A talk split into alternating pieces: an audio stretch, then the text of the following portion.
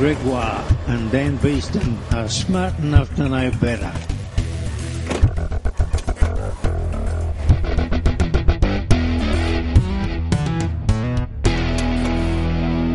Welcome to episode 181 of Smart Enough to Know Better. We're a podcast of science and comedy. and ignorance. I'm Dan Beeston, I'm Gregoire, and in this episode of Smart Enough to Know Better, I keep it clean for once, and I yeet, and I choose one thing to eat.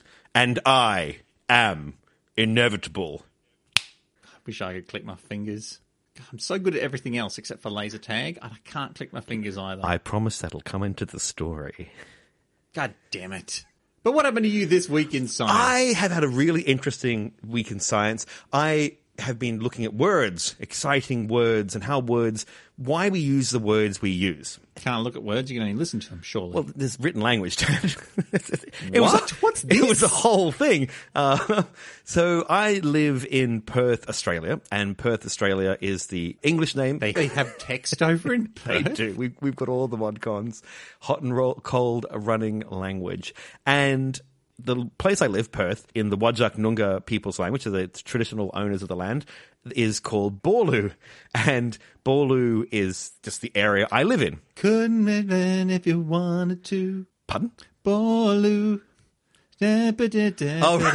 I don't really know the lyrics to that that's- song, but yeah, uh, that, that, that could work. And I was intrigued at the, the, the Noongar language. So the Noongar is the the larger cultural language group, and the Wajak people are the people who sort of live in the area that we call Perth Borlu. So I live on Borlu Budja, so Borlu country. I was fascinated with the way they called certain words.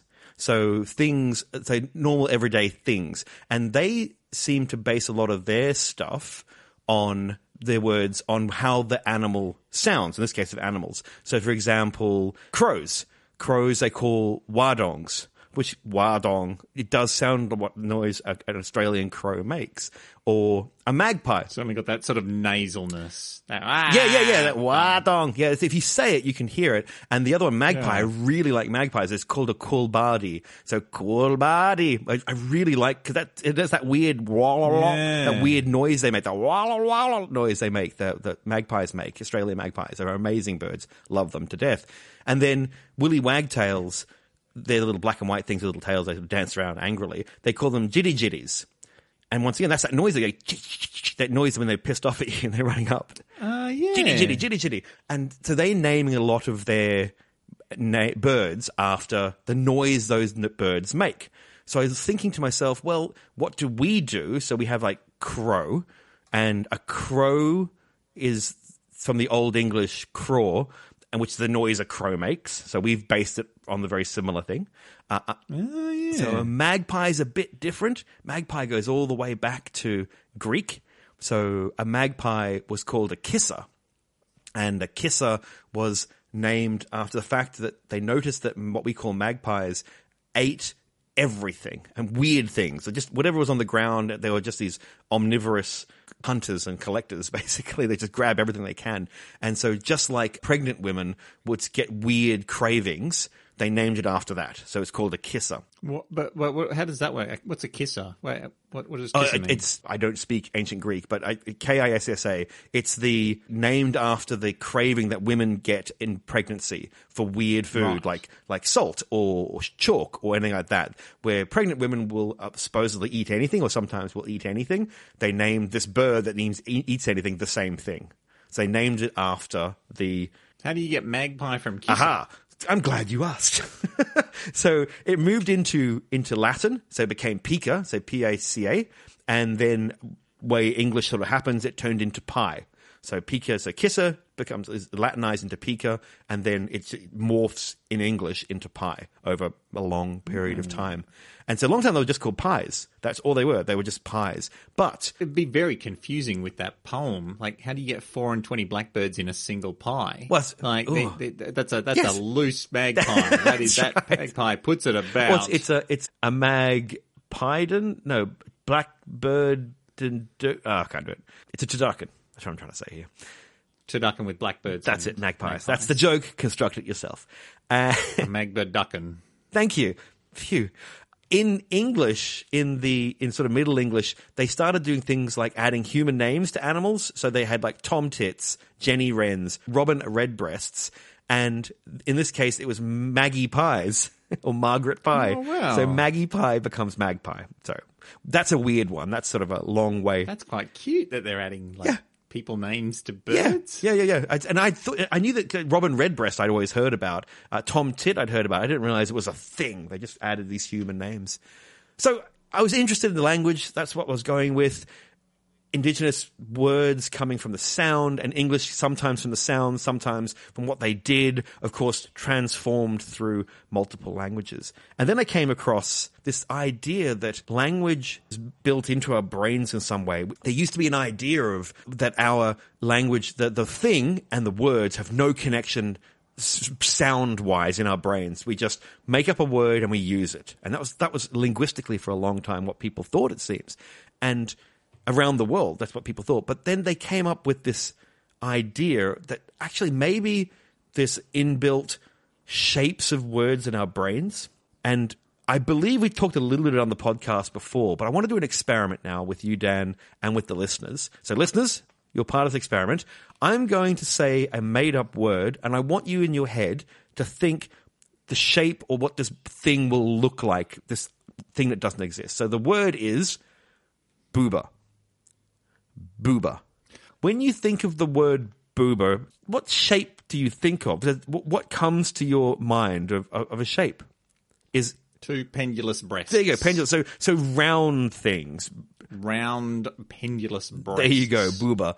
And what's really interesting is around the world in Because, and you know how they get their name? Because that's the sound they make when you put your face between them and go back and forth. does it is is it is it now? Is it good? Is it?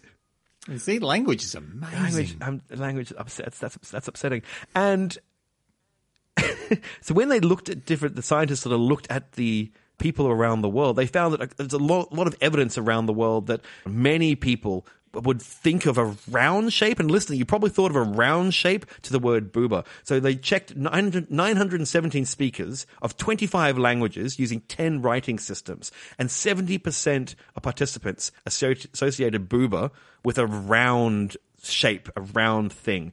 That's not just roman alphabet. So japanese and georgian didn't show as strongly, but 63%, but still were, were thinking booba as a, a round thing. So there were people in the world that didn't. So Mandarin didn't particularly, neither did Romanian as well. There's a word that sounds like booba that means something else. So in Romanian, it sounds like the word for wound, which sounds more of a sharp, cutty kind of thing. So that's they're not too sure yet. That has to be looked at. But for many people around the world, booba is a round thing. So if I now say another one, so the word is going to be I'm going to say another word and think what it sounds like. I'm going to say the word kiki. Kiki. Something sh- pointy. Something pointy. Something Ka, pointy. ka, kiki. Yeah, in, in Trying to think of a body part that seems pointy. your head. So, listener, what are you thinking of when I say kiki? I, I think of pointy things as well. As soon as I heard that, my brain went straight to so like sharp, jaggedy, like, and the same thing. It's it's like booba is round and pendulous or circular or something. Kiki has pointy stuff to it. So there, there might be some sort of connection with language, but as I said, not all languages. Mandarin's a pretty big language to be ignoring. Uh, but I love the idea that there may be shapes in our brains for sounds and leading to alphabet. So that was that was just my week in science. I just went a little bit down a rabbit hole, and I'd love to know more because I think the answer is no one really knows. Language is weird. The fact that human beings can just kind of generate it. I mean, children have to be taught it, but but not taught it. Taught it. You're gonna you you you have a propensity for language quite early. So anyway, yeah, I was fascinated with that. I was interested by vowels because if you look at an O, it looks like a mouth saying an O. Hmm. And if you mm. look at a, a lowercase e, it looks like a mouth saying a lowercase e. In in Roman And if you script, look at yeah. an I- and if you look at an I, Yeah. it looks I, more like an I Oh, yeah. than an O does. And if you look at an A, it sort of goes to one side, A, and it looks a little bit like more like an A than anything. Yeah, you're yeah, okay. I wonder yeah, that's interesting. Vowels are also placed in the mouth, different places. Ooh is at the front of the mouth, like O, and then E is further back in the mouth. We make it, we generate it further back. R is sort of center of the mouth. It feels so. There's a different place in where you're generating this noise as well, but which probably leads to the mouth shape, which might might lead to the letter. He's But that's just English. That's just English. I don't know what they well, look like in other that's not just English. That's anything that uses the that Proto-Indian, like because you know all the European languages use the same script. It's that script. Yeah, but if you look at like if you look at like. Russian, hmm. but they but all but France and Spain they all use the English alphabet. Da- That's how that works. Dan, Dan, Dan, Dan, Dan. The Russians use a lot of the same letters. They just Cyrillic. They're all back to front. Yes, they're all back to front. Welcome to Racism Hour. We're done. Oh, it's going to last longer than an hour. I get so many segments. All right. Well, tell me about your week in science. I think I've been up to something quite sinister. Ooh. just in time for Halloween. I read that brushing your teeth with your non-dominant Hmm. hand can help with brain function. It can ward off dementia and turn me into a super vi- uh, genius, a super genius. Uh huh. Okay. Now, brushing my teeth is something that I have done all of my life. Well, most of my life. Some of my life. I've, I've brushed my teeth some of my life. Um, and I'm forcing my brain to learn a new skill that I will practice every single day. So, what, Gregoire, does the science say? Yes. Using your non dominant hand can ward off dementia. I, I'm going to guess what it is. The reason for this is because you're using your left hand. Your left hand is your sinister hand, and therefore Yeah. you're making a pact with the devil to ward off dementia. By using your left hand, you're allowing the devil into your life, and therefore you're he's protecting your brain. But of course, you lose your soul. no, Oh, okay. no. The, the devil is a big supporter of dementia, hence the oh. name. Oh, D- dem- De- demon show. Once again, there are linguists who are very angry with us right now. So, brain training is actually one of the activities that can ward off dementia. Okay. Learning new activities creates new neural pathways. Hmm. You can benefit from taking up knitting, learning a second language, or brushing your teeth with the non dominant hand. Ooh. Though, as with all things, this comes a distant second to a balanced diet, plenty of exercise, and reduced alcohol intake. Boo. So we want all we want all our smartsies to uh, start brushing your teeth with your left hands. Well, uh, can it help with brain function though, and turn me into a super genius? It does mm. create new neural pathways, and it does give me new powers. Mm, mm. Unfortunately, it only does so in a very specific way. It won't improve my mathematical abilities nor my creativity, but it will make me nigh unstoppable when it comes to left-handed brushing activities. I have done something similar. I just realized over the last couple of years, uh, when I go shopping, I have whole days. I just this is mainly just a boredom thing. I only shop with my left hand.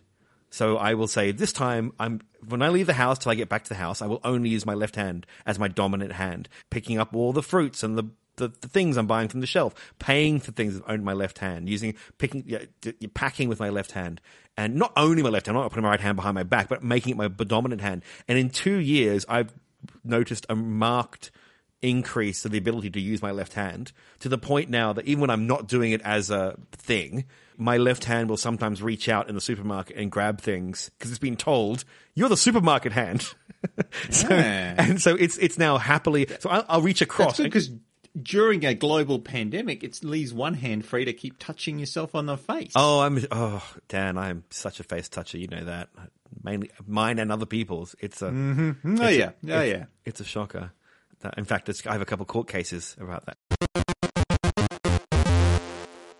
You know what I don't like, Gregoire? Is it me? Is it me? Dan? Foreigners. Oh, okay. Phew.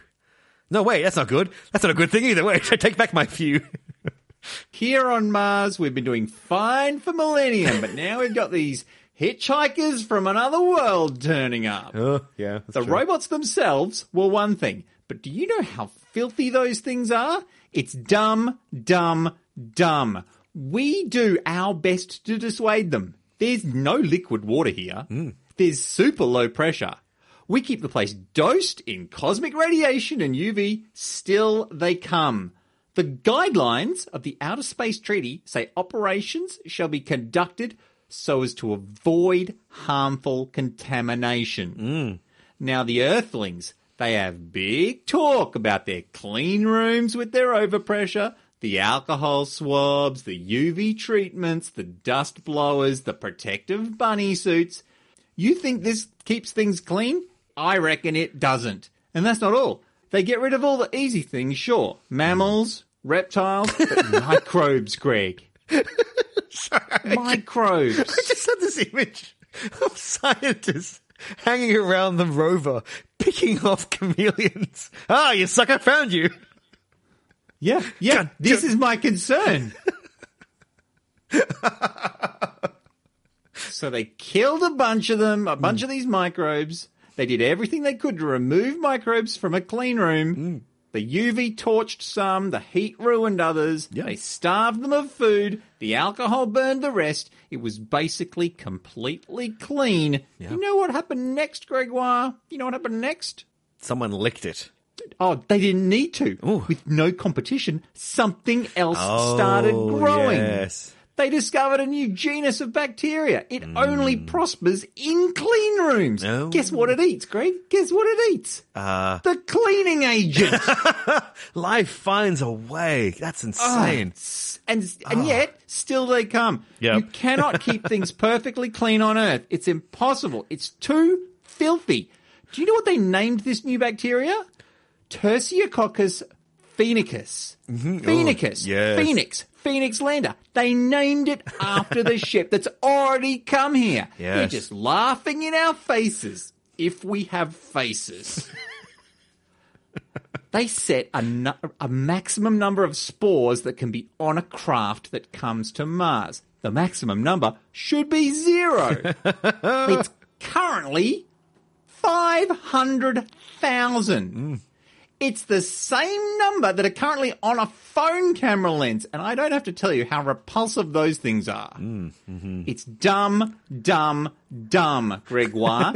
and then you've got these mavericks like Dr. Alberto Fairén, who was published in Nature magazine. He's putting forth the notion that sterilization makes no sense. He suggests that if Earthlings are finding Martian rocks on Earth kicked up by asteroid impacts, that it stands to reason that the same thing happened in reverse. That here on Mars, we've had Earth rocks arriving for billions of years. Yeah. Ah, perish the thought. He says that if life has spontaneously arisen on both planets independently, then they've been coexisting since the very beginning. It is an affront to suggest that the pure blood of the Martian environment has been diluted by a lesser planet. NASA currently says they're very assured of themselves. They say that there is a 1 in 10,000 risk of t- contamination, Gregoire. The chances of anything coming to Mars are 10,000 to 1, they said. the chances of anything coming to Mars are 10,000 to 1. Yet But still, still, they come. dumb, dumb, dumb, dumb. I could tell that you were already Sorry, ahead of me. I'm on sorry, that. I shouldn't have Yeah, I was apologize. seeing- I, I could, apologize. I could see you click Yes. both times. and I'm like, ah, hopefully the audience aren't as smart Sorry, as Greg. I'm sorry. I, I- I did step on your joke. You No, that's fine. That's fine. That, that's how this thing played out. It, it's very cool though. You, you talk, you're absolutely right, and it's the idea. Like, there's definitely stuff out there, and, and uh, talking about on the, all the different. There are definitely these patches of bacteria and things that are going to be out there, which means that Earth could be the seeding of the solar system and into the galaxy. If if life is super super rare, we're like, oh, how's it going to seed? It could be the technologically seeded by us. It, it may be impossible to keep life from spreading once we spread, because life just is tenacious. It's incredible. It uh-huh. even exists in clean rooms. Yeah, yeah, yeah. That's that. I didn't know that part. That's really exciting. But extremophiles just keep freaking us out. There's no way of keeping them down. It's incredible. If we're going to be sending all our microbes into space, then we have to kind of take into account the rocket equation. Have you heard of the rocket equation before, Dan? What goes up must come down. that's pretty good. It's that it? That's it's look. It, it's close to being absolutely right. We're not going to talk about the maths of it all, but the idea that in the rocket equation, it's sort of in about 1903 is that Konstantin Tsiolkovsky, also Goddard, there's a few other people, roughly the same time. This this equation was put together to work out how to get payloads from the surface into space, and lots of different people, like four different people, sort of worked out roughly the same thing. Because really, it's just pushing a lot of things backwards to make things go forwards. That's the basis of it. That seems like a waste of time. Like that seems like wasted effort. Just push everything forwards. yes, but conservation of momentum. You got to you got to have a, every opposite every action has equal opposite reaction. Dan, that whole which is not the conservation of momentum. But anyway, you got to push you to make it go forward. You got to push backwards. That's all It's counterintuitive. Someone, someone, someone needs to be sat down and had a good hard talk to about that. but it's true though. When you push forwards, there's friction pushing backwards. So with a rocket, you have to blast something. Basically, you've got to throw all your tennis balls out the back of the rocket, and that will push you forwards the same amount that you've just thrown Cool. out the energy. So the rocket equation has three variables. Those variables are the how much energy you have to expend against gravity. That doesn't change on Earth. Earth has a certain gravitational field due to its mass. Therefore, you have to expend a certain amount of energy to, to fight against that gravity. And we call, we call that sometimes delta V or, or, or the rocket velocity. So to, to get from Earth into the sky, you've got to fight its gravity. So that's one. Yep. Then is the energy available in the propellant. So if you have a chemical uh, propellant, how much energy is actually going to produce? And because uh, it's stored energy, it's stored energy, exactly chemical right. energy. It's it's ready to go. You can't. It doesn't make more energy when That's- it's when it's up there. It's all got to be there to start with. It's all going to be that's that's really important. It's all got to be there. We will get back to that very very soon. And the third one is the the weight of the rocket. Uh, the pro- propellant mass fraction. So how much is the the mass of the propellant compared to the mass of the entire spaceship? So you have to have so much propellant to lift something into. So if you had a propellant that only stored enough energy to lift like eighty percent of itself, then that's no good. You need propellant that can both lift both itself and everything else. That's right. And that's the important, the really important thing here. So when you're looking at rockets and the, the chemical energy put out by them, you can only change two of these variables. You can't change the amount of energy required to lift off the Earth. That's set on Earth. There it is. I mm-hmm. mean, it does change a little bit around the Earth. It's not the same gravity everywhere, but you're talking millionths of a difference. So don't worry about that. So you can either change the amount of energy that your propellant makes, or you can change the rocket mass, the fraction mass between the propellant and the rest of the spaceship. And these are the only two things you can change. Now, to get into space, so go from the surface of the Earth to the Earth orbit, takes an energy cost of about eight kilometers a second. So we'll, we'll convert it into a speed at this point. So just to make keep it simple. So you have to get about eight kilometers a second to take to get that's something. That's quite rapid. That's quite rapid, yes. There's a lot of energy put into that. So you go, okay, cool. To get from the Earth orbit to the surface of Mars takes about another eight kilometers a second. So it's equivalent of getting from the surface of the Earth to, to orbit, again, to go from the orbit of Earth to the surface of Mars. So you need more propellant. A lot more propellant. But But you you, also need enough propellant to get that extra propellant up. Yes, we'll get back to that. So it's like Yeah. it's like turtles all the way down. That's right. You have to, you continually have to add more You've got propellant. diminishing returns. Very much so. So you, I just want to point out that here that the important part is to get from the surface of the planet to orbit is equivalent to go from orbit to the surface of Mars. So it really is a big energy sink just to get off the planet's surface. That's such a we live in a we live in a massive gravity well. When you're looking at a rocket, an average on average so something that's using like a kerosene oxygen or a hydrogen oxygen sort of propellant 85% of the full mass of the rocket will be taken up by propellant. It's incredible. So to give that some numbers just a little number if you had a this, these aren't going to be realistic numbers, but let's say you had a rocket whose dry mass, no propellant, is about 1.4 tons, so 1,400 kilograms and then mm-hmm. you want to lift a 100 kilogram payload into space. So add those together, that's one and a half tons, 1,500 kilograms. That means you're going to need eight and a half tons of propellant if you're using a chemical propellant, and these are all different. And I know people are gonna get people are going to get upset with me the maths. We're being very average here. So with on average with the chemical propellants that we use, you're going to have to have about roughly eight and a half tons of propellant to lift it into Earth orbit. So now you've got a ten ton. 10,000 kilogram device of which you're going to throw away eight and a half tons of it into just for the uh, propellant. So by adding more propellant, you go, that's great. But as you said before, diminishing returns, diminishing returns, diminishing So returns. it would be better just to sit your thing, your payload, on top of an explosion that released all that energy at the same time, because then it's not carrying anything as it goes up. They've tried that. They've made big guns. So you make a big gun and you fire it, you bang, and you just launch it into as well into as high as you can go.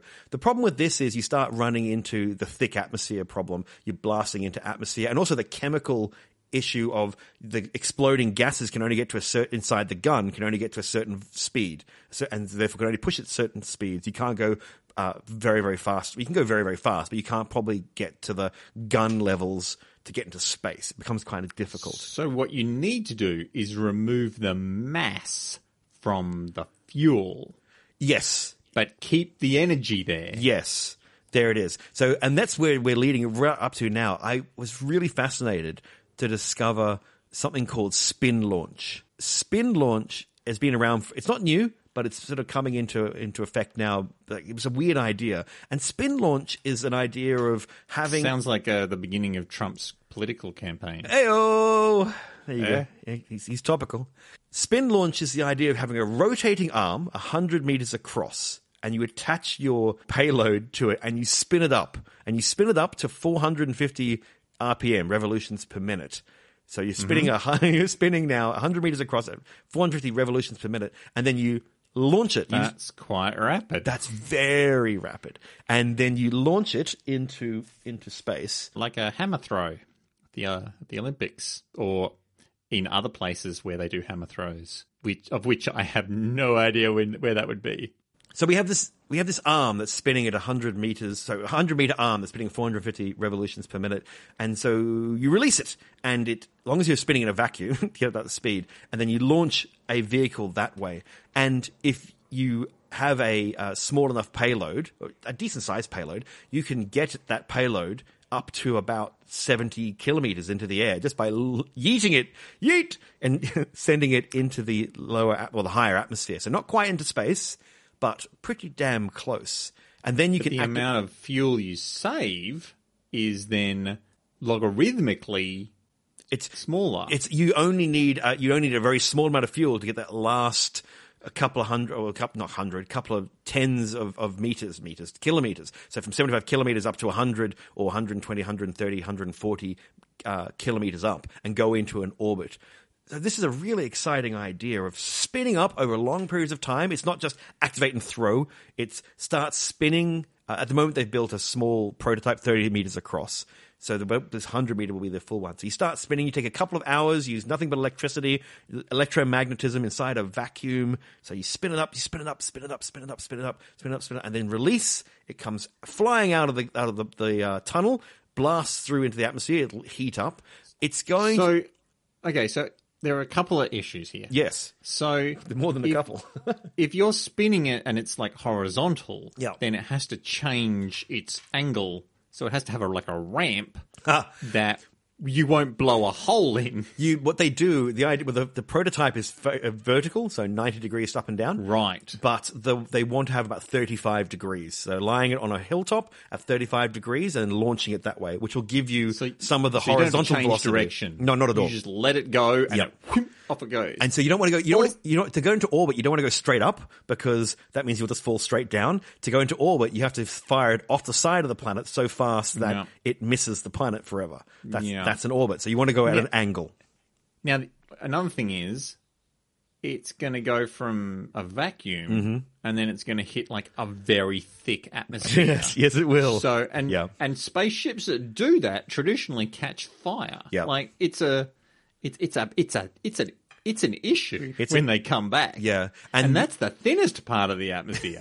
this is like real thick and sticky. you have to keep that absolutely have to keep that in mind when you look at And things. then and then how do you go from a vacuum to a to an environment? You're going to have to open the door. All that vac all that It's like, uh, are you just going to have one of them plastic curtains like they have at Yeah. the? At, at, That's at, what, it's basically a, a rubber sheet that this thing plows through and bursts. oh, and it just pops the rubber sheet. Yeah, straight through or a plastic sheet. Yeah, because you only got one atmosphere of pressure on it, coming, you know, because you've got a vacuum inside. It's not that high a pressure, But really. when you when you do a belly when you fall for onto water from Mm. a height, it's like hitting concrete. So if you go from a vacuum and you're traveling at eight kilometers per second, Mm. and you hit a a small rubber sheath with the planet Earth's atmosphere behind it, Yes. like that's going to be like that's going to be like hitting concrete. don't, but yes, but the, you don't. That, but the difference between belly flopping and diving, if you dive in with your hands, you don't see Olympic divers going, and he's dead, mm. like because they, they they they make a little rocket shape basically and, and pierce the water that way. Same with this. This will be a rocket, literally a rocket shape. It won't just be a, a, a big belly. It'll be a rocket shape that'll go into the atmosphere. But yes, it will heat up when you look at missiles that are launched at 10 times the speed of sound or, or accelerate very quickly. They heat up and they, this is going to heat up. Don't, don't you mind about that? Uh, it's going to be very, very hot. Something you have to take into account. It's also going to be pulling, brace yourself, 10,000 Gs. So as it spins. I don't think bracing myself is going to help. Actually, well, no, because a human I would be liquefied. you, you will, You just put your head between your knees, and then and then your flesh the will literally get pulled off your body, off off your bones at ten thousand Gs. So not a not a. So make sure you bring a bucket. And be careful what the bucket's made out of, because I can't imagine many buckets are going to be able to survive ten thousand Gs. It's do, can we can we do stuff that can survive ten thousand Gs worth of force? I had to look into that because I was intrigued by that concept. Human beings, obviously not. You're not sending biological stuff up, but most of the time, biology isn't being sent into space. We don't want to send humans this way. We want to send payloads of stuff into space this way, like satellites or equipment into space. anti-satellite m- missiles. Ah, yes, that's topical. Topical, yes, uh, and very weird. Don't blow up your satellites in space, for goodness sakes. I was wondering about 10,000 Gs. Can we survive it? To start off with, it's not instantaneous 10,000 Gs. It's built up over four hours. So they, they spin up the arm and the Gs pile on and pile on and pile on over four hours. So that means it's not an instantaneous, you know, crashing. But hang, no, no, no, no, no, no, no. Hang on. So the 10,000 Gs is the centripetal force. Yes. Yeah. It's because you're spinning yeah. something up and up and up and up and up and up and up. Because you would spin it up. But even, even then, if you get to like nine Gs, a human blacks out. So it doesn't matter how slowly you get to nine Gs. Oh, it's, it's not for people. Sorry, it's not for people. As I said before, no, forget people. We're not sending people with spin launch. That's not Like, that is not what, what happening. you're saying is, it's like, oh, it's, not automatically 10,000 Gs, but it doesn't matter because at some point it will be 10,000 Gs and that will be. Sorry, it doesn't matter. It doesn't. Energy. It doesn't matter for humans are not going to survive this. So I wasn't meaning humans. I was just talking about the. but it doesn't matter for anything. Like, surely. no, no. It, it, if, if the energy gets up to 10,000 Gs, it doesn't matter how quickly it gets to that. it does. It that- does if it's spread over a wide area. I'll, I'll try and explain because we have built technology that can survive ten thousand Gs. So already, World War II, they had proximity detonation devices, which are basically a little vacuum tube that were fired out of guns that were getting equivalent of 10,000 Gs. And they, they survived. You're talking 1940s technology. So that can survive being fired out of a gun. We could build technology that can survive. Your everyday mobile phone, uh, like a, a modern mobile phone, could possibly survive at 10,000 Gs. Once again, not 10,000 Gs are being, I'm just pointing like a, a pen at my screen. If I grab my pen now and slammed it into, the, into my phone, that would make a, a very, very powerful point and it would probably break the glass on my phone. That's, but that's at one point. If you have 10,000 Gs spread over the entire thing, this phone could very easily, not very easily, potentially survive that 10,000 Gs, which is surprising to me, but it supposedly can, possibly. So we do have technology that can survive this level of te- uh, this 10,000 Gs. And when they looked into would you could you build a satellite? Could you build solar panels?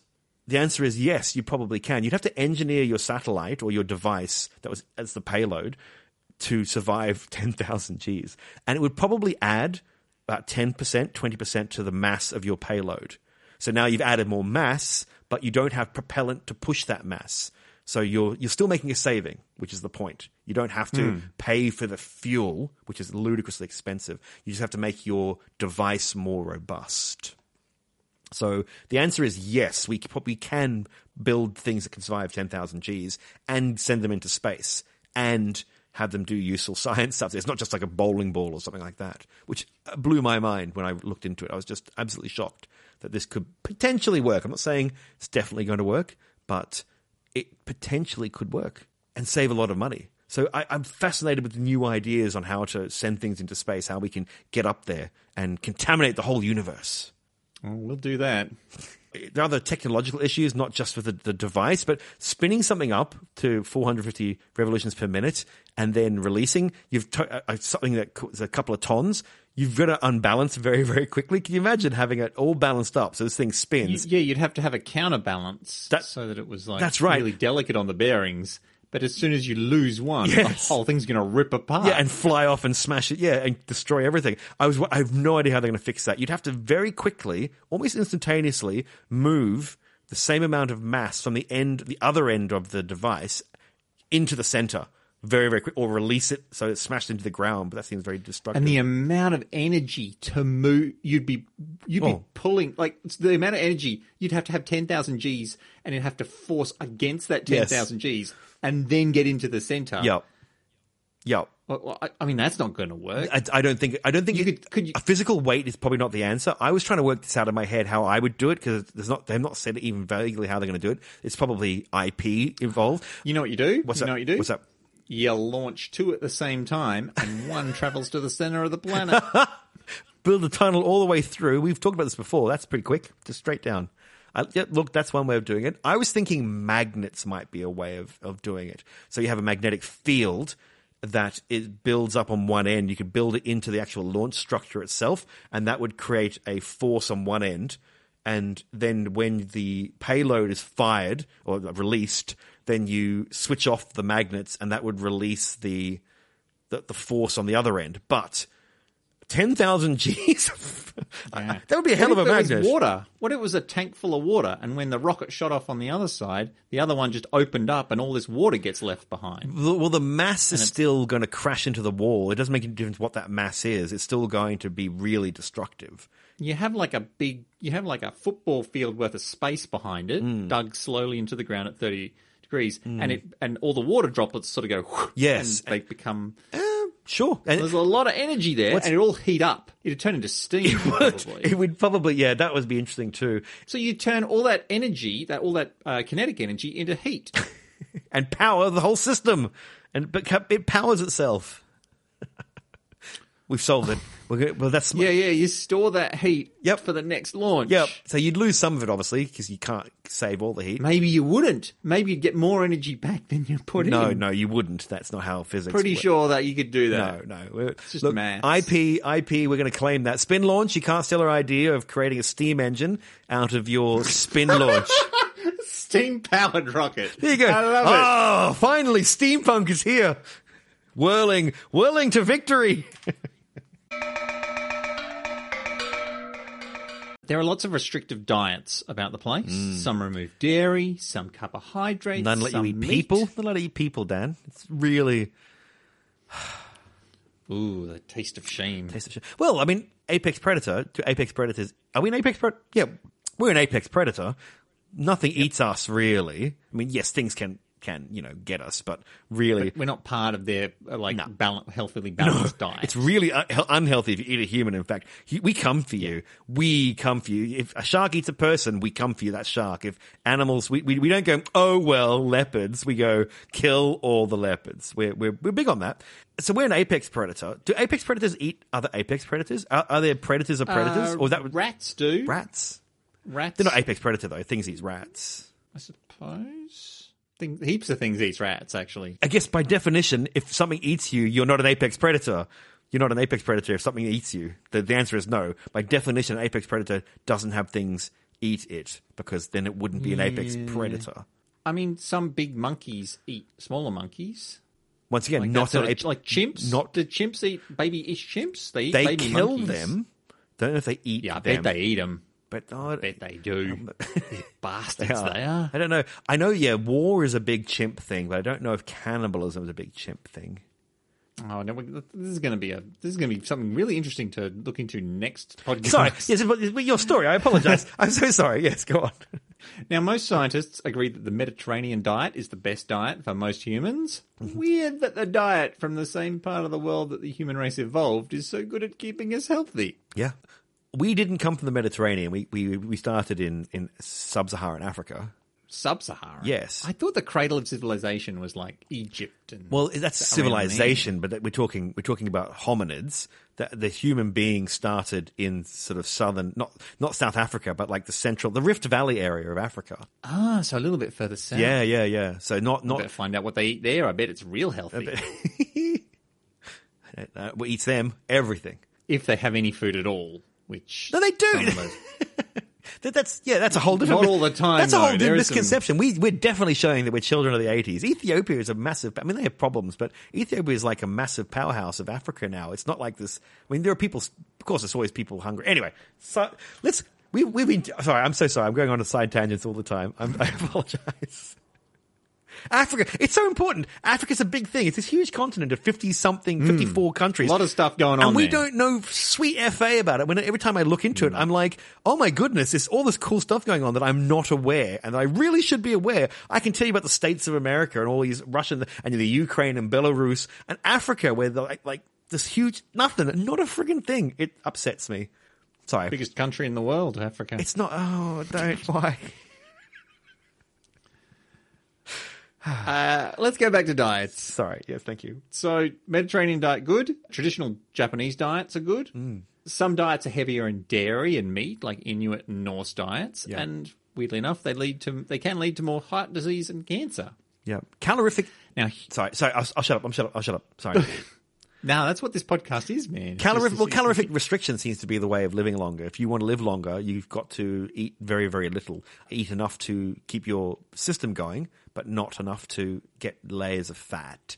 Hmm. You don't want to store too much unless it's a real cold, in which case you do want to store quite a bit. Yeah, but yeah, like a bear. If you run out of food, But we're never going to run out of food, Dan. We're we're talking post scarcity societies. yeah, yeah, yeah. But before then, Yeah, that's true. Yeah, that's right. That's why back then, So- large large wives were considered a lot of civilizations as awesome because you're like, look how powerful I am. I have a large wife. Her job is just to sit there and be large and make babies. I am powerful and sexual. look at the resources that she's put set aside for my heir. Yes, yes. So her boobas are incredible, and my kiki is excited.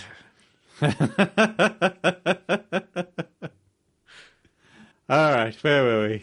okay, humans. Humans. They need a plethora of various hmm. minerals and vitamins, plus fats and nutrients, and even these things called amino acids. Could we do all of that with one food? We've discussed this on the podcast before. There is one no brainer food that can give the human all they need. Gregoire, Milk. breast milk. Yes.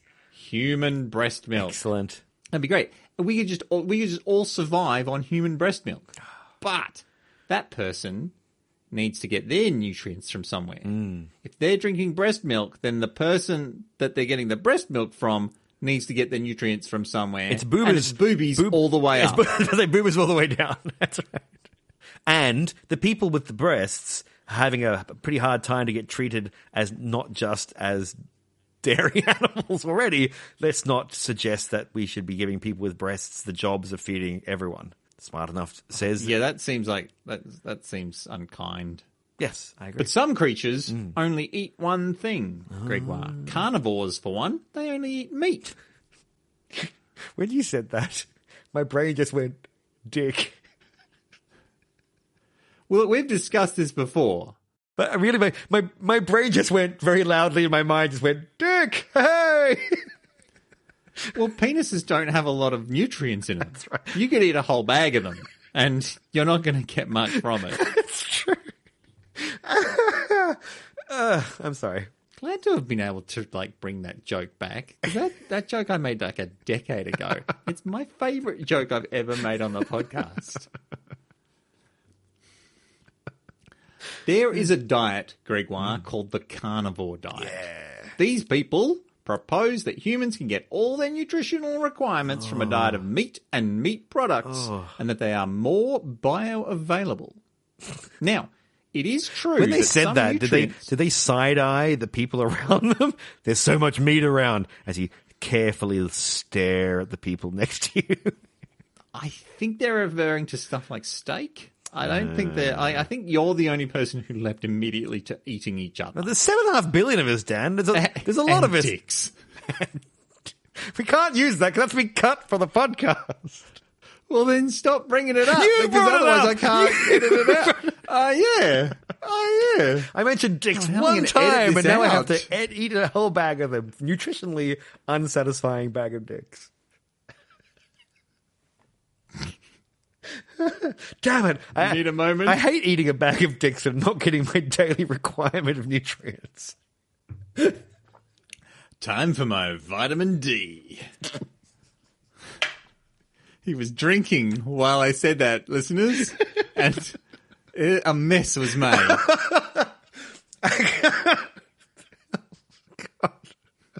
I just this image, smart enough to know better product, vitamin D, and you and I just standing there with a dildo between us, pointing. Hey, hey, See, I'm, I'm thinking of like those, those like special K ads where it's like has your daily recommended thing of vitamins C, E, and D, and like all those like little things and D, and just a cock spinning head over heels into the into the into hitting, the bowl. hitting someone in the face.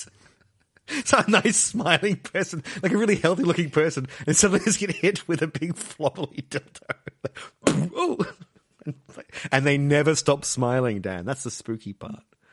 Yeah. Yeah. We should be advertising agents. What is going on? We are way off track. Please. It is true that some nutrients are more bioavailable in meat. You don't need a long digestive tract to get the benefit of it. But here's the thing about humans, Gregoire. They've got a long digestive tract. do. There is plenty of time for plant matter to break down.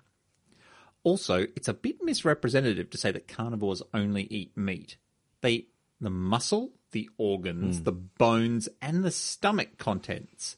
These stomach contents include plant matter that is already partially digested, Ooh. so the carnivores are still getting the same nutrients that the omnivores like us get. Now, only eating meat is going to limit your intestinal flora.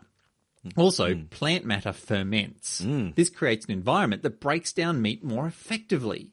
Now, this is important because humans have intestines that are long enough to digest vegetables. Mm. If the meat isn't broken down faster, it can rot. It's And then you end up with the cancer. I just all this talk about eating. I, I don't eat meat anymore, and so I just the concept of eating that much meat. I know even now, I feel my body. It's not even like oh, I can't possibly eat meat. It's just I'm not built for it anymore. So the idea of eating an all meat diet, I just my body started bloating already without no meat. It's like oh god, we just it's it would just be awful. On the carnivore diet websites, they talk about how your body will have a natural period of recalibration as it recalibrates to horror. You'd be farting Okay. a storm. You'd just be like oh maybe oh just oh Well, if you just ate meat, you'd end up burdening your kidneys and liver. Mm. Breaking down meat creates ammonia, and that needs to be processed. The more meat you eat, the more work your kidneys need to do mm. just to get nutrients out of your food. On top of that, the brain needs glucose. Meat does not provide enough glucose. Mm. So if you're dumb enough to start the meat diet, you're not going to get any smarter. yeah. You need it's, it's protein. You got lots of protein. That's great, but you need oh, heaps of protein. Yeah. We need protein. yes. That's But important. you don't need a lot of protein. That's the funny thing. Your body You don't need a lot of you, pro- you need a very small amount of protein to survive. Uh, Okay, so we can't eat only meat. What about carbohydrates? Grains? Just bread? Well, the problem with that is that there is plenty of energy, but you need amino acids. The body can make its own alanine or glutamate, sure, but it needs other amino acids to make this happen. If you don't give it enough of the nine basic building block amino acids, mm. it can't redistribute between the 20 amino acids the body needs. That's what Colonel Sanders This- did with KFC. That was his thing about the nine. the 11 secret amino That's, acids. that's absolutely yes. Fat and sugar, no, and salt. Finger licking good. Are we being sponsored? Are we being sponsored by the Colonel? You know what I've discovered? Oh no, you're a, you're a vegetarian. You won't benefit from this. Please enlighten the listeners. But I've been the, the, the Red Rooster has been doing this like this new deep fried chicken, which is basically look we can't we're competing with KFC, and I've been trying it. It's like it's pretty good. oh, okay. Like you know how KFC is like here is here is a cup full of slop and oil Yeah, yeah. uh, mixed in with like these delicious addictive chemicals. Yeah. Well, the the red rooster isn't quite so sloppy and oily, and I'm like, oh, this tastes pretty good. A bit salty, but yeah, good. Just pass the MSG. Yum. If you don't have all the amino acids, this can affect your cognitive abilities. It can make you more anxious, and once again, it means once you start, you're not going to get smart enough to stop. Mm. but thankfully, at least your ability to resist food that it desperately needs and are intentionally avoiding will decrease as well.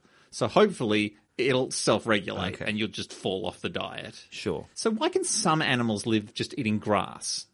It's because their gut health is different. Their bacteria is able to provide different nutrients using different combinations of initial matter. Plus, they're eating a lot more matter than Yeah, we do, yeah. filtering out the little bits of amino acid that they can get. And they and they have like seven hundred stomachs, just just doing crazy stuff, Yeah. passing them back and forth and doing crazy stuff, and occasionally just vomiting back into your own mouth and giving another good chew. Yeah. Cows are basically grass processing machines. Right. And then we process them as friends. friends, not food. Then we process our guilt about their loss. We we ignore it. We push it down and push it away, and we never think about it. And when people bring it up, you attack them angrily and, and roundly. All your guilt becomes grief and anger projected outwards at the person who casually mentioned that they don't eat meat. Suddenly it's all it's a shame show. How dare you remind me that I'm a murderer?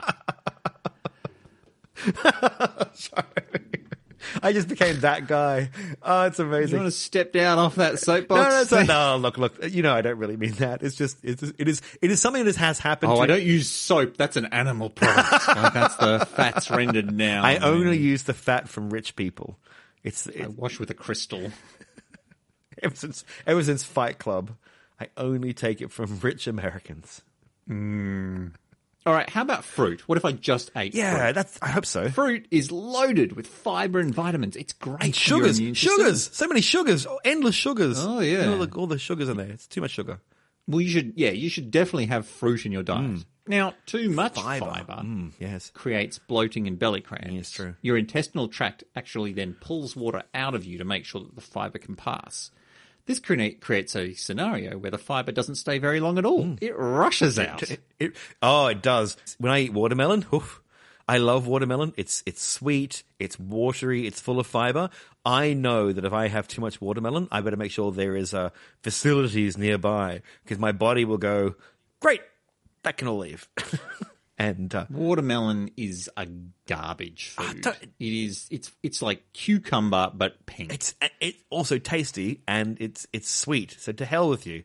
Ah, people who don't like watermelon, awful. That's- that's- Awful stuff. Now, the other problem with fruit is there's very little calcium, and you kind of mm. need that to make your bones strong. Mm-hmm. But you don't necessarily need strong bones.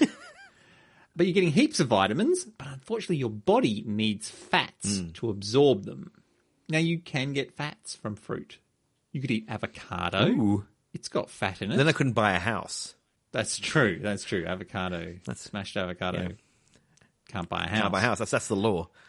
I think that's a global joke. I, I hope so. I think that's a joke that's in like the US and the UK as I well. hope so. Well, we'll find out. hey, listeners, get in contact. Is that Smashed Avo? Smashed, well, that's Australian. Smashed Avo is. Uh, Oh, yeah, definitely everyone calls it smashed Av- avo. Yes, yes. Well, I heard I heard Americans talking about avocado on toast, and I was a bit confused. And when I saw it, I went, "Oh, smashed avo!" And so it's like descended into my into my uh, cultural heritage. but yes, Descent is correct. the uh, but yeah, get in contact. Is in your neck of the woods is having smashed avocado or just avocado on toast at a cafe synonymous with not being able to buy a house? Is that a thing? I'm interested. the great thing about avocado, though, it does have fat in it. In fact, it's mostly fat. Hmm. Wow. And the one of the best fats. That's, that's why it's a little round body. So let's- we don't, don't we shouldn't shame it. It's Bobus. It's booba. Booba. Booba. Booba. It's actually named after testicles, isn't it? It's an avocado I, like yes, yes. It looks like yeah. It's basically Incan for testicle? yeah. It's sure. Sure. Something like that. If you're an Incan, ring in. Okay, so uh, high in good fats, they make absorbing vitamin A easy.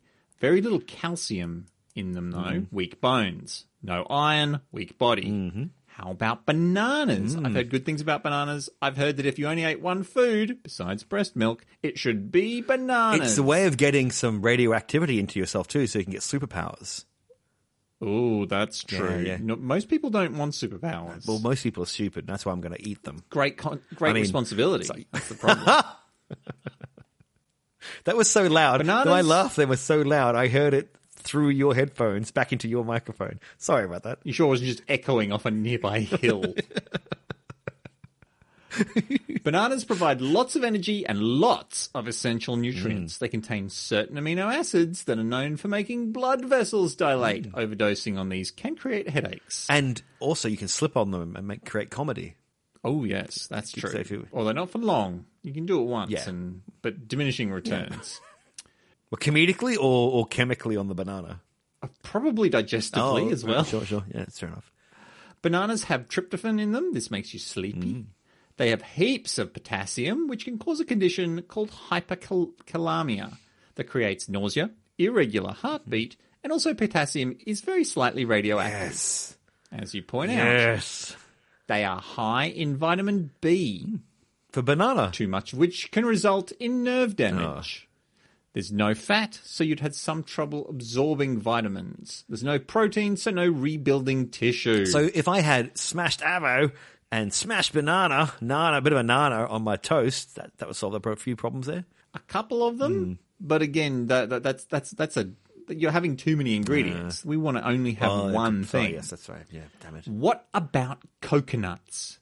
Coconuts have got vitamin C. Mm-hmm. They've got sugars and fats. Check. Vitamins E, B1, B3, B5, and B6, and minerals including iron, selenium, sodium, calcium, magnesium, and phosphorus and potassium. And and you can use them to bean someone else on the head with them and take their food. But only if it's coconuts Fine. in this situation. Yeah, no, fair enough. You can steal their coconuts. You could so basically for the for the for the expenditure of one coconut, I can get all your coconuts. Yes, but you should wait until I've got all of someone else's coconuts. Oh, there you go.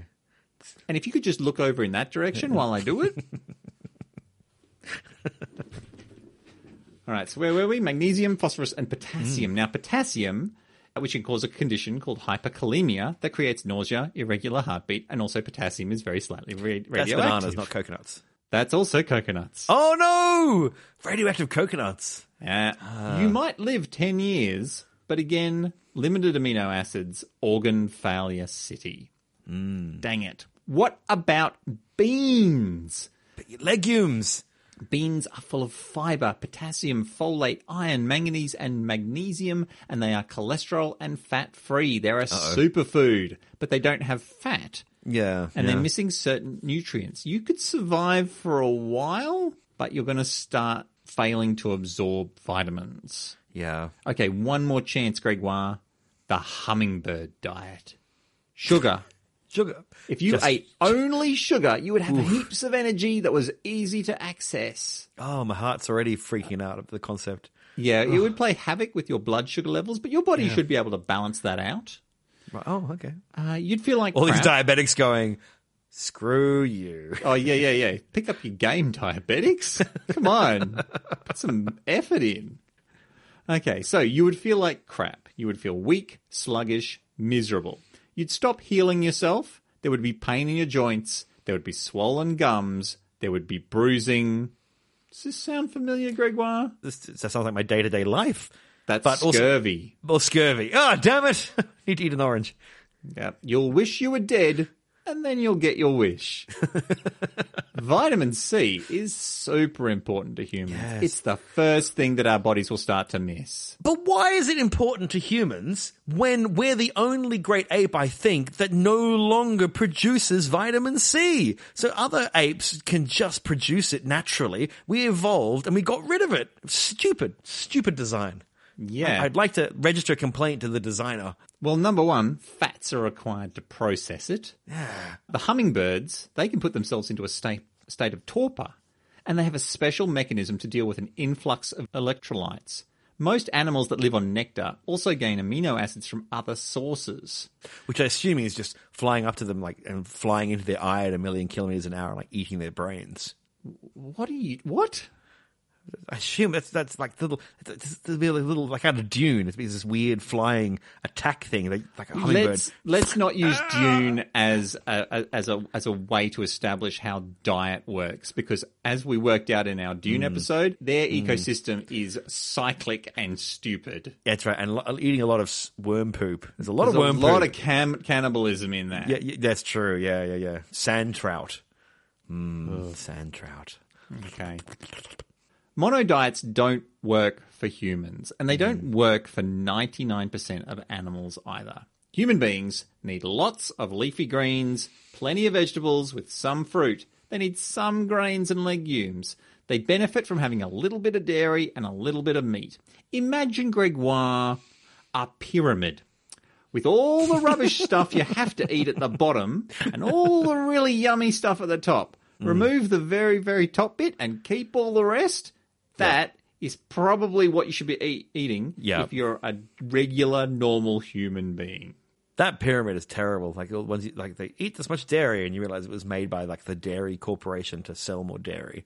Yeah. No one needs to drink that much dairy except if you're a baby. That's it. There's an entire level here dedicated to McDonald's. How did that work? it's quite, it's quite low on there too. Dan, JJ, JJ Beeston. Whoa, that's too many J's. Dan, JJ, J Beeston. That's not enough J's. Dan, JJ, the square root of I, J Beeston. Look, I, I should probably point out it's a moving target at this point, and you're never going to get it. It's, it's part of it's one of those um, immutable things, inevitable things, which leads me to my point about you have a weakness. Whoa! Why are we? Why are we recording this? We uh, you have a weakness, Dan. You have a you have a weakness that I need to bring up with you now. Something that you've been hiding for years until you told everyone before. But you have been hiding the fact that you cannot do this. You cannot click your fingers. Or laser tag. So I'm just doing I'm just doing over and over again. I can, can you can't you, try please, please try now for the audience. The- Get, get close to the mic. Hear that? Hear that weird noise? That's, That's, his. that's the sound of my flippers paddling together. And Dan can do pretty much anything else, but for some reason he cannot click his fingers. It's a really strange thing. I've always been wondering why I he have can't. practiced the shit out of it. Like I've spent less time trying to cut cards with one hand, and I can do that.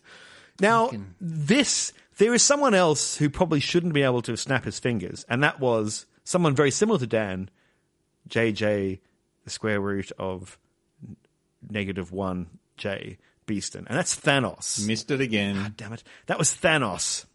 So in the, in the movie Infinity War, in the Marvel Cinematic Spoilers for In- Infinity War. Sure, that movie that happened ages ago. Thanos gets all the Infinity Stones, and then he puts them into his Infinity Glove, and then he snaps away half the universe of life.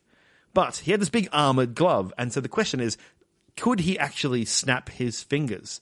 And why can't Dan snap his fingers? These things are probably connected in some way. Wow. So I wanted to do some research, and so I did the research to find out what the heck is going on and why you have failed, failed, Dan, in this one. Did you do the research or just the readings? Oh, look how we're all getting we're, we're all getting very exciting now. Aren't we? I, sure, sure. Did I actually Look, go do if I'm going to be calling out those knuckleheads parading up and down the streets talking about vaccines. True, true, true. Okay, I did the Research means something. Oh my god. So I I will stand by and say I did readings of people who did research, unlike those people who just went online into Facebook and decided that they knew something. Very, very different. That's why we haven't got time to do all the research. That's why we have scientists to do it for us, Dan. That's okay. And why we've got Google Scholar to look things up on. Absolutely. So I have here an actual paper talking about how to snap your fingers. How does it actually work? Because people didn't really Could know. you send that to me for the show note? For the show notes. yes, I will, of course. Good, good, good. Oh, well, no, it won't teach you how to do it. It's just the science of oh, it. God damn it. it's just the science of it. Why does it work? So people were, no one actually done the research into how you snap your fingers. How do you do that?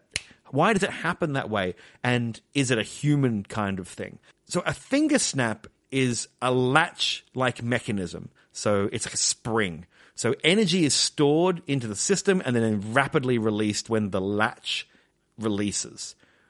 And what that means is, so with your finger and uh, your middle finger and your thumb, the mainly where you snap from, you start by pushing them together, and that builds Yep. up energy. Yep. And it latches because you have friction between your thumb and forefinger, uh, your yeah, middle finger, and that builds up the energy. And it can't when you start pulling your thumb sideways, it doesn't instantly release. It's not just sliding over. There's actually some energy stored now. It's latched together. When you finally get enough force that it can break that friction, overcome the friction, it snaps, and your middle finger slams down into your palm, making the noise, the snap noise. I think mine's just sliding. I think I'm too strong. Uh, that's that could be it. I think I'm stronger than most men. That may be that may be true. Probably it. So that's true, true, true. Sure. So I think a snap takes about seven milliseconds. So it's twenty times faster than the blink of an eye. So it's really fast. All this energy builds up very, very quickly. So the experiment So mine actually goes faster than that. So I'm probably faster than most men. faster than most men and stronger. They did an Yeah. experiment where they because we can just do this thing. Snap, snap, snap. Most of us can anyway. More, more all the ordinary people, like the all the extraordinary people, all the all the failures can't. But All the weaklings. Yes, they.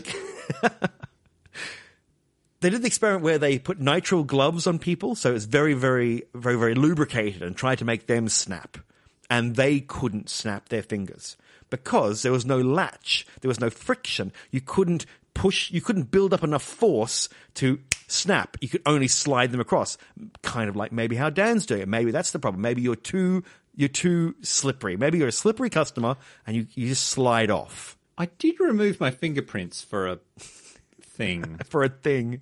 The other one is if you put rubber thimbles on your someone's hand and you rub them together, they can also not snap their fingers because there's too much friction, there's too much of the latch, and it's all energy is lost as heat, and so you just kind of slide past and it doesn't snap. You can't get that explosive release of the latch system and to make that noise. So it seems, Dan, that you either are too slippery, you're too too damn slippery, which I don't think is your problem. Too moist. Too moist. And, and I don't think that's your problem. I, I've been thinking about what I know about you.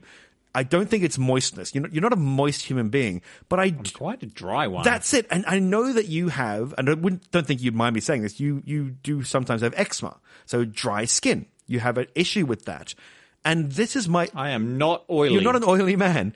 I think it's the eczema or some whatever produces the eczema on your body or allows eczema to develop uh, in your fingers is why you can't snap your fingers. I think your fingers is uh, uh, has too much friction that you are not oily enough that the latching mechanism generates too much friction and actually makes means that the energy is lost when you snap your fingers together and that means you can't do that you find it very very hard in fact you definitely can't do that how do you feel about that I reckon it's the strength. I think I, I think I'm just stronger. Okay, sure. That's that could be it.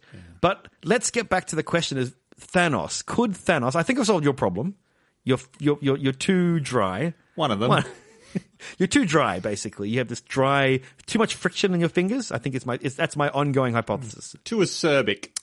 Sure, sure. That's yeah. That's acidic.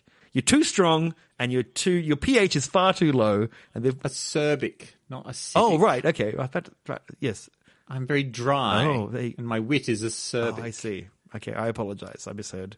But could Thanos do it? So Thanos had a big armored glove, and he put his thumb and you know you should have aimed for the head, and then snapped his fingers, and half the people of the universe vanished, gone. They're all dusted. Could he have done that? Now, Yep.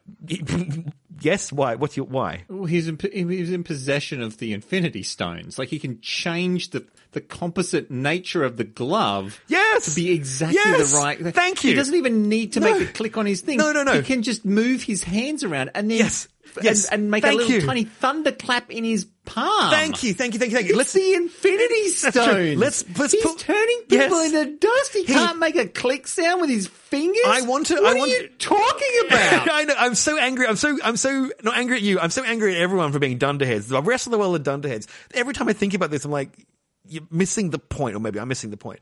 Of, okay, let's let's let's break this up. I want to get back to what you said. I agree with you, but let's get back to it. Physically, if it was just a physical armored glove that wasn't magic, no, there's no way in hell he could snap his fingers. So because it'd be too much friction between his metal metal fingers and and the other metal finger. There's no way. It, it- it Yeah. would just it would he couldn't snap his fingers. So yes, in You the make a spark, I'll bet. in the yeah, clang clang, but it wouldn't snap. Sure, but he wasn't. He doesn't live in the real world. He's Thanos. He's got. He said he has the Infinity Stones. He can use his Infinity Stones without clicking his fingers. He constantly did it. He turned people into rubber. He created realities around him. He teleported through time and space just by waving his hand vaguely. He only snapped for the destruction of the universe, half the universe. So he doesn't have to snap his fingers to use his power. He has one stone. It's called the Force Stone. What does the Force Stone do? It's it actually stores unbelievable amounts of energy. He can create energy. oh my god, he can just use one of the stones, one of the stones to drag his finger with enough energy and to protect it so it doesn't explode. And as you said, make a snapping noise just by snapping it with enough force. He can break his own latch mechanism and snap his fingers. Thanos definitely can snap his fingers with the gauntlet and with the force stone all by itself. Forget all the other crazy ways you can snap your fingers. So this is done. We can put this to bed now. Dan Beeston cannot snap his fingers. Thanos can snap his fingers. But if I got my hands on that in, on that Infinity Stone, You, you'd might be a snap. have a go. You'd be a snapping, snapping king. You'd be like Dan Is there the a snapper, damp stone? Is there a stone that makes you slightly damp? the moist stone. Yeah, I want that one. Give me that one.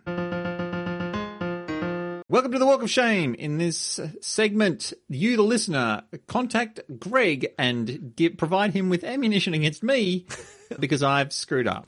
Or if I say something odd like, about you, like you're a big Thanos supporter, which would just make you a monster, then of course you can uh, get in contact with Dan and say, "Hey, that Greg guy's made an error." Yeah, but they didn't. They didn't. So they didn't. They did. off you go. Oh, fair Off enough. Well, they they definitely did for you this time. Michael Barnes, longtime listener, a big supporter of the podcast. When he finds a walk of shame, he puts some effort into it. So he's the gold standard, in fact, for the podcast. Oh, yeah, yeah, yeah. Absolutely. Uh, if you want to, we love all our listeners writing in, but good lord, when Michael writes in, someone's getting a kicking. And today, that person is Dan. That's why I'm happy. Yeah. Someone's getting illuminated. You mean? No, no, it's a kicking. It's an absolute. Ah, God damn it's a shellacking. You are getting you are getting taken around the back and beaten with the clever stick. Because and he wrote. We took alcohol glasses and the shape of them, and why they were shaped in certain ways, and we were Yep, looking at the, yep. the the fumes from them and the color and and the why they were shaped. And you said it in in episode 180, the glass was rounded like Marie Antoinette's breasts, which is apparently what it was modeled after, quote unquote, for you. yeah. So, for a start, he writes, I am surprised the first time someone proposed this, the response wasn't to look at both and go, Are you vision impaired? And then he had a picture of the glass and Marie Antoinette's breasts. So, just going there you go. There's a picture of her breasts. so the, the glass is like, I mean, it's like you'd expect, like a pert little sort of half pomegranate. yes, but they're really not breast shaped. Like, that is not a breast shape in any way, shape, or form. That's not breast. I mean, it's. I, I mean, breasts are sort of they hang down like teardrops a little bit if they're done if they're proper breasts done, prop, done proper breasts. done properly. They're not really, that's not really, look, they, they have a picture, that's not really, like, yeah, But, that, but they look just like that. You're, you're, he's showing me a statue of Marie Antoinette, Yes. and it looks the same. they, I don't think they look the same at all. They That's- look the same. They don't In look fact, the they same. Look weirdly pert, No, that's that's that's also which is the point, I think. so the champagne glass is a shallow broad. So the the coupe, I think it's a coupe, is a shallow. Coupe, bro- yep. Is a sh- is a shallow broad. This is from Wikipedia, our favorite source of all knowledge on this podcast. Yep. The champagne coupe is a shallow, broad-bowled, saucer-shaped stem glass, generally capable of containing 240 milliliters of liquid, and that's a stupid number of fluid ounces. No one cares. Legend has it the shape of the coupe was modeled on the left breast of the French Queen Marie Antoinette, the wife of King Louis the Sixteenth of France. That's what I said. But the glass was designed in England over a century earlier, especially for sparkling wine and champagne in 1663. Ooh, So she was born a hundred years after this glass was designed. This is not true. And yeah, as Michael points out, definitely not true in any way, shape, or form. Gla- that champagne coupe is not designed after Marie Antoinette's breasts. Can't be. Oh. not possible. that's a good one. Yeah. So thank you, Michael, you, for int- Michael. introducing that. And if you find anything that we said wrong, in that case, I think when I looked it up as well, that is widely put forward as at the beginning of things. So I'm going to give Dan. I mean, he's wrong, and he should be ashamed. Oh no, I'll walk it. I'll Oh, you definitely- It. oh, no, you're- I feel. I you're don't definitely feel walking. I feel illuminated. Oh, damn it! But it's one of those weird things that people do say. It's it's a fun story, I guess. You get to say the word breast and Marie Antoinette, but unfortunately, it's just not true. It's probably racism. It's probably racism. It's probably made, and then the English didn't like the French, and someone went, "It looks like her tits," ah, and that was the end of that. That's the only walk of shame. Look, that can't. I look. I say a whole bunch of garbage on this podcast all the time. I can't be stopped. So when I do make a mistake, make sure you contact Dan and say that Greg Wah, what's he doing? This is why he was wrong again. And if I make a mistake, contact Greg. Yeah.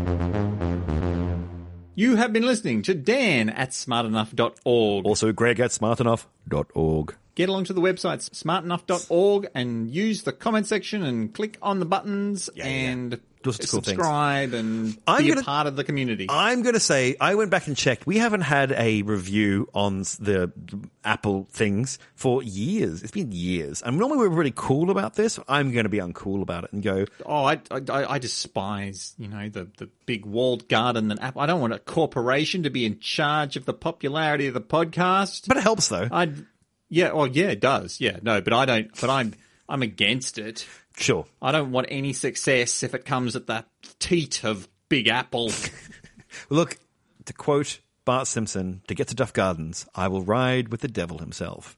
So I would like people who have never decided to write a review, write a review somewhere for us. Put it out in the world for us. Let us know where you put it so we can point at it and go, look, it's amazing. Whether it's on Twitter or even, uh, don't do Facebook. I, yeah, no. Uh, or, or some sort of Apple site thing or wherever you found us, review us on there. That would be amazing. Thank you very much. And also five stars, five stars, five stars, five stars. If you would like to support the podcast, you could buy a shirt, you could drop some cash in the tip jar, or you could become a patron of our Patreon. Mm, mm.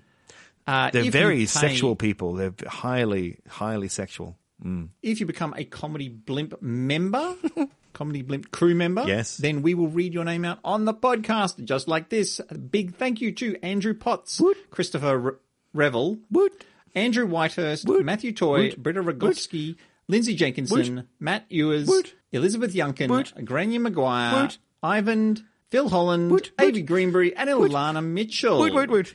So, Gregoire, Yes. before we get to the next tier, mm. you now you remember you know what our next tier is. Oh, yes. It's people pay us fifteen bucks and I will insult them. Absolutely. Okay. So you remember Sean. Sean Seifkin? Oh, of course. Absolutely. Yeah. Long term promoter, not promoter, long term uh, supporter of our podcast. Yep. Sean has been constantly throwing down the gauntlet to me Mm. to up the insults. He's paying good money to me to insult him, and I've been trying to give him his money's worth. Mm-hmm. In putting my insults together each month, I keep this in mind, and you recall that last month he got compared to the gardens of Babylon and told he'd be better when hanged. Quite a clever joke and a roasting that goes up to but does not cross the line. Yes, yes, yes. Very good. The only way that this joke could cross the line was if Sean himself had some sort of property that changed the context of the joke. oh, no. Now, you and I, Gregoire, Oh, no. have what would be described as quite pale skin. Yes. Sean Seifkin Oh, no. has darker skin. Oh, no. Oh, so when no. he paid $15 to be insulted, oh, and then I accidentally inferred Oh, no. that he be lynched, Oh, no. This resulted in him getting what can only be considered too much value for money. I- That's a way of putting it. Oh, no. He was very gracious Oh. and provided me with a wealth of reading material Mm-hmm. regarding the terrible history of how Americans treated people with dark skin, Yes. possibly under the misconception that this concept of white people persecuting black people was foreign to people in Australia. Mm. I've Oh. apologized privately, Mm-hmm. but I'd like to thank Sean again for being understanding. Oof. Now, Gregoire, there is a small part of me that feels a shameful sense of pride that I was able to finally meet and indeed exceed his desire to be insulted. But I think I speak for both Greg and myself when I say that he did not pay for that particular experience. No. So smart enough to know better are introducing a new Patreon tier. That's right, a brand new tier to show your dedication to the Smart oh, Enough Oh, to Know Dan, Better podcast. are you doing? If you donate $165 per month, Gregoire will commit a hate crime against you. Why, I hear you No, ask? no. Would you possibly want that? I don't know. Why do we you pay us to insult you? We have no idea how this works. So join our Patreon. No. Two dollars to be a supporter. No. Five dollars to be a comedy blimp crew member. No. Fifteen dollars to join our How to Be Humble tier, and hundred and sixty-five dollars to be part of the new top tier No. entitled "You guys are so funny that No, I can't breathe." No, no, no, no, no. So no. I'd like to thank our top tier members who don't require that I insult them. They are the Van Helsings of the podcast. Eric Wilson, thank you to Eric Wilson. Al Batson, thank you to Al Batson. Michael Barnes, thank you to Michael Barnes. Scott Driscoll, thank you to Michael Dris- Scott Driscoll. And Morden O'Hare, thank you to Morden O'Hare. And then there's these monsters, he said with no sense of self awareness. then there's these monsters. I'm, I'm trying to, I don't want you to get a word in because I don't want you to get wrapped, like, to just be drawn under. I am. me. I am very quiet right now. I am stepping away and, and shaking my head a lot and uh, getting. I'm, I'm. I've got my lawyer on speed dial right now. I'm- I'm ready to look. We just have to separate ourselves. I think Dan, maybe a separation. I, I, I still love you. I think we need some time apart. Maybe, maybe that'd be sort of Okay, we, we may have to have a meeting about this new Patreon tier after the podcast. That would be great. Thanks. Yes. Okay, but firstly, these monsters Mm-hmm. who have paid us $15 a month to insult them. Mikhail Kidar. Mikhail is the podcast's resident zombie monster in that he is lacking in brains. Mm. Good. Good. Excellent. Yes. Steve Eichenhout is the podcast resident mummy in that he's so wrapped up in himself. Sure. Tom Seary is the podcast's Frankenstein in that he would make a terrible doctor. Steve Stewart is the podcast's vampire. Ooh. He sucks. Ah, no, no, no, no, that's very good. And finally, Sean Seifkin Oh, here we go. is the Uh, podcast's resident creature from the, the lagoon. Just, just a normal, featureless lagoon. He's he's the creature f- f- from the lagoon. Jesus, I've done it again. No, no, no, no. The, the podcast is over.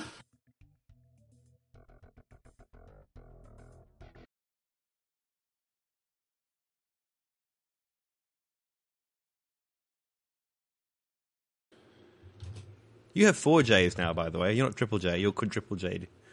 Dan could, unless you're giving up a J. If you decided to give You're a up a J. fool if you think that you can predict how many J's I'll have at any one time.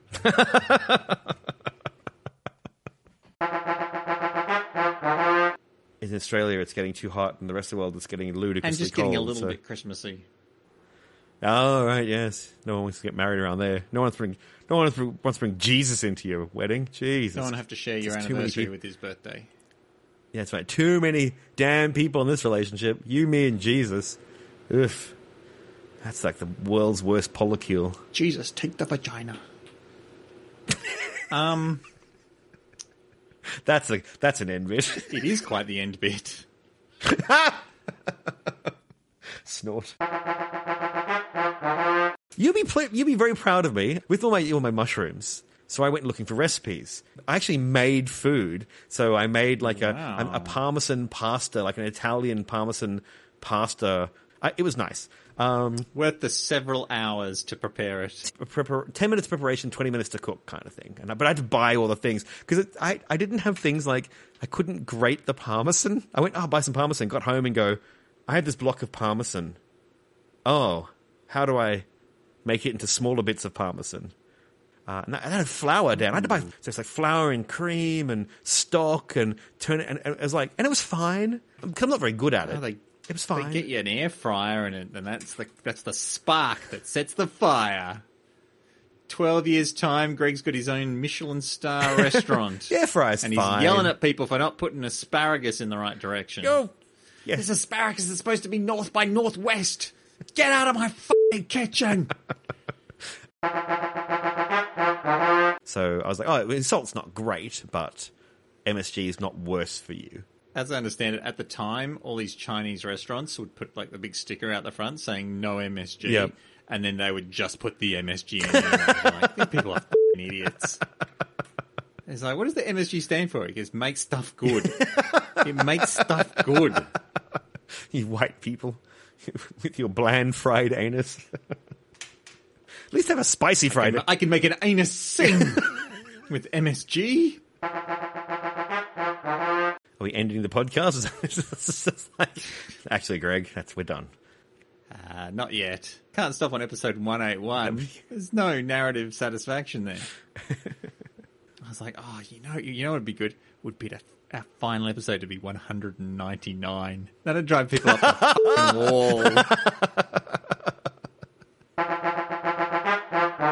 I'm just going to preempt something because the Bouba and Kiki thing. Can you not say that you? I I know that I've heard all that before. Yeah, right. Would you mind just yeah? I'm not saying gasp, Greg. I've never heard of this. I'm confused. Just yeah, just don't undermine it. I'll play dumb Thank you. Appreciate it. Yeah. for the narrative impact. Thank you. I, that's that's why I ask. And I won't f- around at all when it comes up. I'm going to take you at your word. Don't use any of my tone. I'm going to lean into my tone and face blindness. Oh, you got something in your eye there, Dan. One of your eyes seems to be closing. wink.